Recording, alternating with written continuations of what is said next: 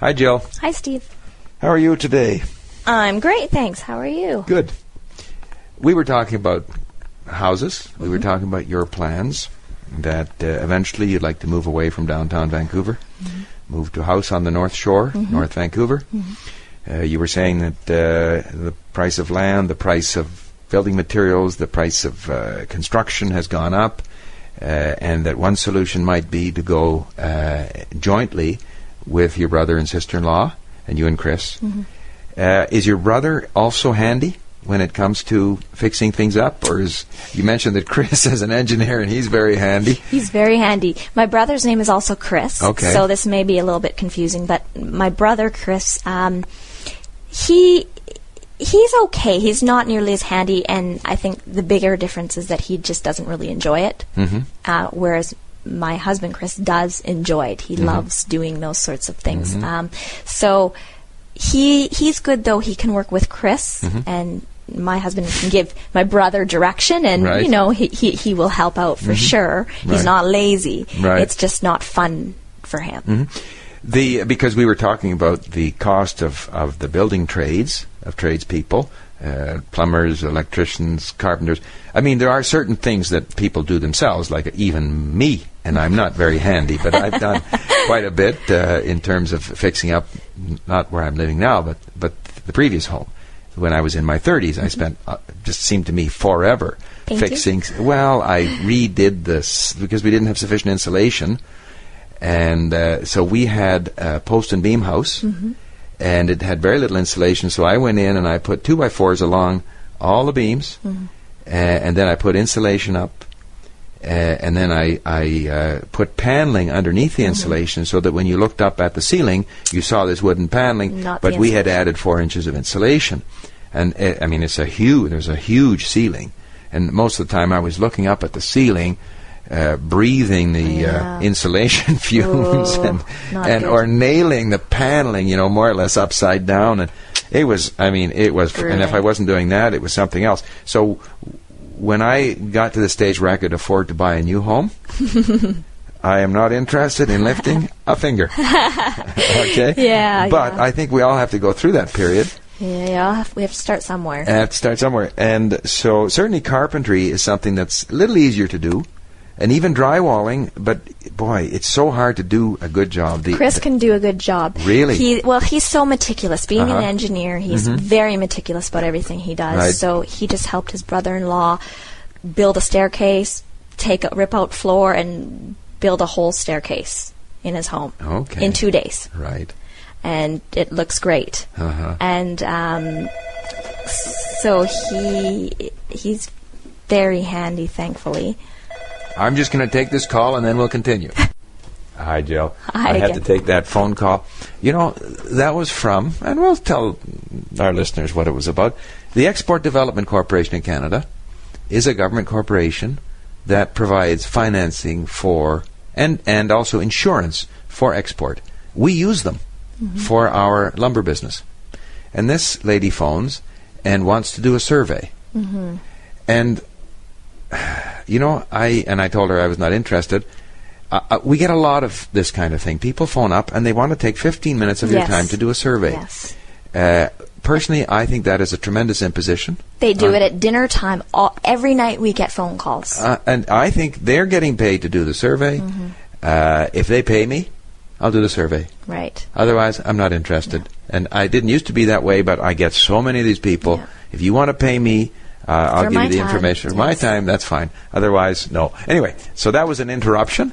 Uh, but uh, getting back then to fixing up homes. So Chris is very handy. Very handy. Uh, obviously, electrical. Does he? Will he dabble in electrical? he will. He'll dabble in pretty much anything. You got to know he- what you're doing And there. if he doesn't know, he will read up on it and he will figure it out. Okay, because uh, I mean, does it? If you do something electrical to your home, do you have to have it inspected? Yeah, I mean there are codes you you have to follow Mm-hmm. and um, and Okay, but it's one thing to follow the code or think you're following the code. If if, if I'm building a house, for example, my electrician, who is a qualified electrician, when he's finished doing all the wiring, there is an electrical inspection. I- I- when you're building a new home, there are various levels of inspection inspection of the framing, inspection of the plumbing, of Mm-hmm. Yeah. the electrical, and so forth and so on. And if you don't pass, then you have to fix it. I'm just wondering when a homeowner does something to their own home, Yeah. uh, I know they need a permit for certain things. Yes. Uh, for an extension to the house. But what about the electrical? I mean, some people, maybe Chris is very careful, but I'm sure there are other people who will Oh. do things to their electrical system that might be quite dangerous. Well, I people do, and I think people do stuff all the time to their homes that maybe they're not technically supposed to do. But who who's going to know? Who's going Mm-hmm. To gonna find out? Right. Um, I think most people, or I hope most people, are smart enough to know that um, something like the electrical system is can be extremely dangerous. Mm-hmm. And I'm not saying that Chris would ever try to redo the whole electrical system. He Mm-hmm. wouldn't do that. He would hire an, hire an electrician because he's concerned about safety. But if there's something minor that happens, he's not afraid to look around and see if it's something he can fix. Mm-hmm. But he would not undertake a whole project like that. Okay. No. I don't know. He's an engineer. Maybe he's Yeah. better. Th- maybe he's better than the average electrician. For and all actually, my brother is also um, an electrical engineering tech. So he's got a ton of knowledge with Mm-hmm. Right. electrical systems as well. So between the two of them, they could probably figure it out. Good. All right. So, uh, but that sounds exciting. Have you been out looking for potential heritage homes that you might be able to buy? Um, not really. We haven't. We've looked on the internet Mm-hmm. on MLS, uh, a website, MLS, multiple, Multiple listing, listing. services or service, right? which is where you can go and see all the homes that are listed in a given area. right? Um, and often there's pictures of them and the price and all that sort of thing. Um, so you know we look on there quite regularly. Uh, we haven't really gone to look at anything yet because until we're really ready to buy something else Right. and to move, um, there's not a lot of point in going and looking. Um, So maybe within the next year, probably we'll look. Yeah, it's interesting. You were saying earlier that um, you think that uh, younger people who want to- to live closer to downtown Vancouver will probably not be able to live in single-family homes. Uh, that uh, you are seeing already in North Vancouver and in West Vancouver uh, and in other areas that single-family homes are being replaced with multiple family homes. Not necessarily high rise, although although there are also high rise developments going in, high rise apartments, 10 stories, 15, 20 or more stories. But there's also a lot of what we call medium density housing, mm-hmm. which can be, as you referred to, a duplex or a triplex or a fourplex. There are also townhouses, which mm-hmm. are medium density mm-hmm. developments. There are four story apartment buildings, six story apartment buildings. So that I think there is a bit of a movement to medium density, although on the North Shore it's still overwhelmingly single family. Yes. And I think that there is some resistance uh, to this greater density, so that the town planners talk about yes, we need to have higher density. Higher density is a good thing. Uh, it's good for the environment because it reduces uh, uh, commuting time and and so forth.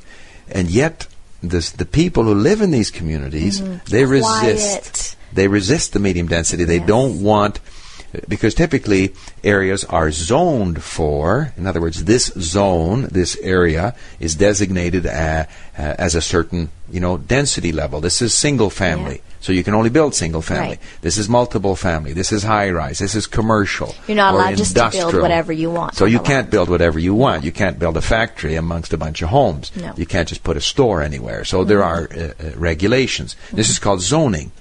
And uh, very often, a developer will want to go in and buy 10 homes and, and put up some kind of a multifamily, uh, medium density or a higher density uh, uh, housing project. And very often, the people who live around the area uh, are opposed to that. And uh, so this is very interesting. So you have the theoretical, the town planners at some level think it would be a nice idea if everybody lived in apartments and they wouldn't, they'd all bicycle to work and we wouldn't pollute as much. So you have all of these kind of generalities. But when you talk to the people who actually live there, they like living in their single homes and they resist. And they move to change the zoning regulations. Yeah, yeah. Some people do for sure. I, but I mean, I do know other people too who who would like to live on the North Shore but can't afford a single family home Mm-hmm. and want to move into a, a duplex or a triplex or a fourplex because that's the only way they, they'll be able to afford to live over here.